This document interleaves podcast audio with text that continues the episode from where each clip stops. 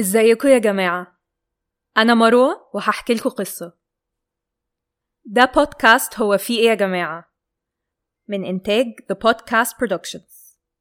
في البودكاست ده هحكي لكم قصص حقيقية عن جرائم قتل أحداث تاريخية غريبة أماكن مسكونة وكل القصص اللي لما بنسمعها بنقول هو في إيه يا جماعة؟ هي الناس مالها. القصص دي بطبيعتها ممكن يكون فيها مشاهد عنف أو أحداث ممكن تبقى مؤذية لشوية ناس. فياريت تقروا الديسكريبشن كويس عشان تتأكدوا إن الحلقة مناسبة ليكم. يلا نسمع قصة النهاردة. مذبحة بني مزار. الجريمة دي حصلت في مصر في 2005 من أغرب الجرائم اللي ممكن نسمع عنها في مصر. والجريمة دي لحد النهاردة ما نعرفش مين الجاني فيها. لكن ده حقيقي مش أغرب حاجة في الموضوع. في فجر يوم 29 ديسمبر 2005 في عزبة شمس الدين بني مزار المنيا كان أبو بكر عبد المجيد اللي بيشتغل خباز متعود يصحى الفجر كل يوم يصلي في الجامع وبعدين يروح للبيت اللي عايشة فيه مامته هند وأخوه طه. اللي بيشتغل محامي وعنده 28 سنة. دخل أبو بكر الشقة وأول حاجة خد باله منها إن نور الصالة مطفي ودي كانت حاجة غريبة. فدخل عشان يصحي والدته لقاها مقتولة والدم حواليها وفي شق طولي لحد أعضائها التناسلية. ابتدى يصرخ بأعلى صوت وراح لأخوه طه لكن لقاه هو كمان مقتول بنفس الطريقة. وأعضائه التناسلية مش موجودة. أبو بكر جاله انهيار نفسي وفضل يصرخ لحد ما أغمى عليه. في الوقت ده في بيت تاني كان في أختين اسمهم زينب وأم هاشم. كانوا سهرانين في الدور التاني من بيتهم ونزلوا بعد الفجر عشان يناموا. لما نزلوا اتفاجئوا بابوهم محمود محمد عبده اللي عنده خمسين سنة وأمهم صباح عبد الوهاب وإخواتهم الأطفال أحمد 8 سنين وفاطمة 7 سنين مذبوحين بنفس الطريقة البشعة. الغريب إن الأختين ما سمعوش أي صريخ أو أصوات غريبة بالرغم من إنهم كانوا صاحيين طول الليل في الدور اللي فوق أهلهم. ابتدت أهالي المنطقة يتجمعوا تحت البيوت وهم بيصرخوا وبيحاولوا يفهموا إيه اللي بيحصل.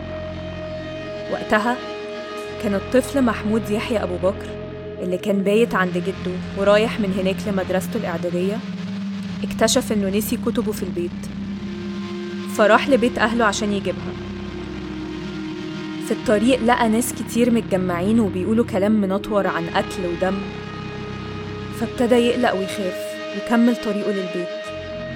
وهناك اتفاجئ بابوه أحمد أبو بكر اللي عنده 48 سنة وأمه بوسينة اللي عندها 35 سنة وإخواته الأطفال محمد وأسماء اللي ما عدوش الثلاث سنين كلهم مقتولين بنفس الطريقة. محمود الطفل ما استحملش الخضة وتوفى في ساعتها بسكتة قلبية. فكده أهالي عزبة الشمس في بني مزار صحيوا على مذبحة راح ضحيتها عشر أفراد من ستات ورجالة وأطفال. من ثلاث عائلات مختلفة. كلهم مقتولين بنفس الطريقة الوحشية. شق طولي بيوصل للأعضاء التناسلية. الذكور منهم متشال منهم الأعضاء التناسلية.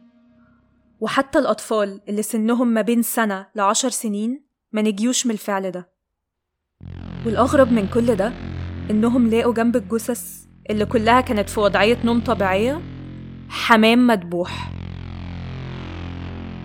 القتلى مفيش بينهم أي صلة قرابة ولا في طار عليهم ولا خلافات مع أي حد وبيوتهم ما اتسرقش منها حاجة. فريق البحث من المعمل الجنائي طلع تقرير بيقول إنهم ملقوش بصمات معينة بسبب كمية الأهالي اللي كانوا في مسرح الجريمة. وما لقوش أي أدوات للجريمة ولا لقوا الأعضاء التناسلية المبتورة. أبواب البيوت دي والشبابيك كلها مقفولة من جوه وسليمة تماما. والدليل الوحيد اللي لقوه هو فردة جزمة جنب واحد من البيوت. ما كانتش قديمة فبالتالي غريب إنها تكون مرمية.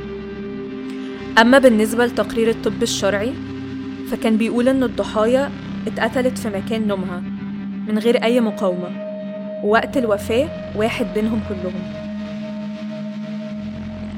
الجثث كانت راسها متهشمة بحاجة تقيلة والأعضاء التناسلية للذكور مفقودة وللإناث مشوهة.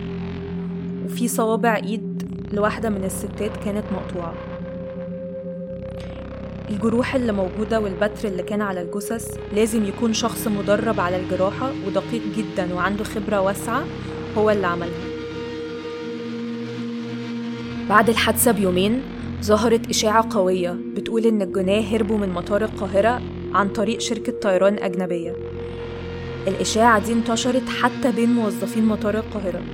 وبسببها صرح مدير أمن المنيا إن الكلام ده مش صحيح تماما وإن هما كمان قربوا يمسكوا الجاني بعدها بست أيام اتقبض على محمد علي أحمد عبد اللطيف 27 سنة. عاطل عن العمل وما عندوش أي شهادة مدرسية. صرح المصدر الأمني وقتها إن المتهم اعترف بالواقعة بكل تفاصيلها. وإن هو عنده فصام في الشخصية أو سكيزوفرينيا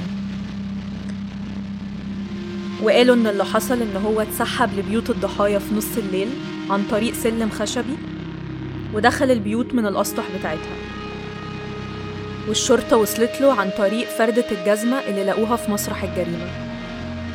في خلال الفترة ما بين القبض عليه والحكم كان أبوه بيطلع في مقابلات في التلفزيون بيبكي ويصرخ وبينفي إن ابنه قتل أي حد.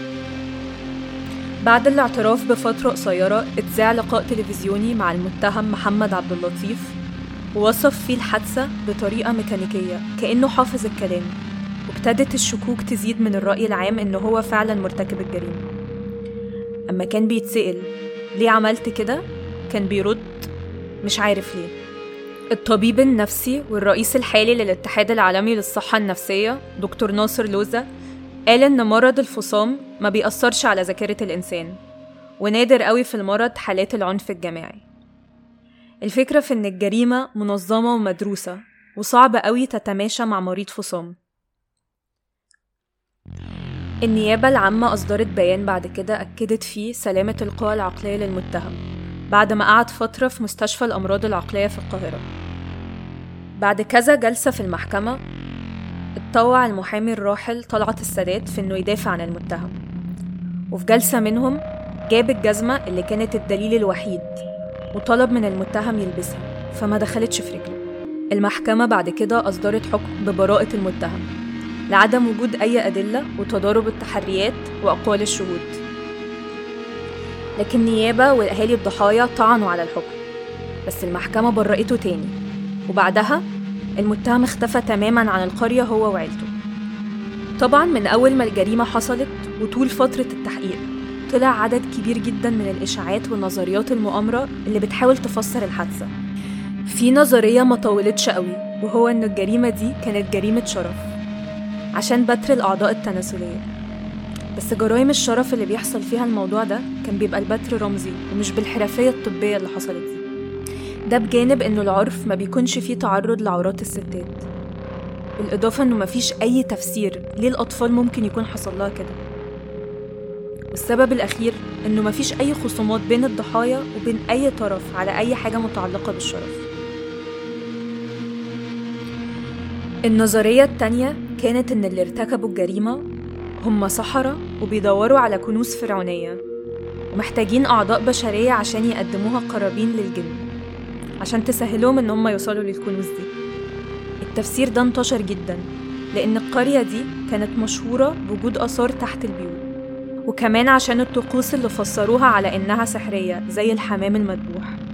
ده يوصلنا لأكتر تفسير انتشر وهو سرقة وتجارة الأعضاء البشرية.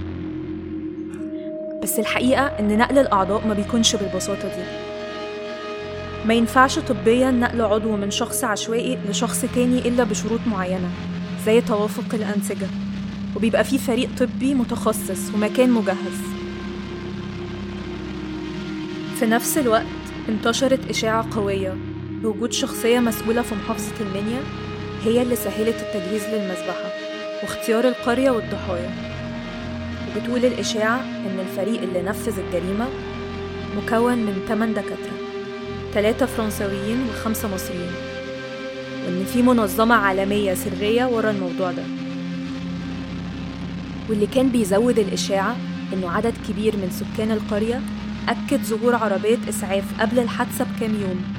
كان فيها فريق طبي بياخد عينات دم من شوية من الأسر وإنهم سابوا علامات على شوية من البيوت وده ما حصلش لأي من القرى اللي جنبهم بس الغريب إن وزارة الصحة نفت إن في أي وفد طبي اتبعت للقرية وده عقد اللغز أكتر. وبرضه اللغز ما اتحلش. يمكن الحقيقة يكون أول خيط ليها مستخبي في واحدة من النظريات دي. ويمكن في يوم من الأيام اللغز ده هيتحل. بس لحد النهاردة محدش عرف يوصل لحقيقة الجاني أو الجناة اللي ما سابوش وراهم أي أثر في مذبحة بني مزار.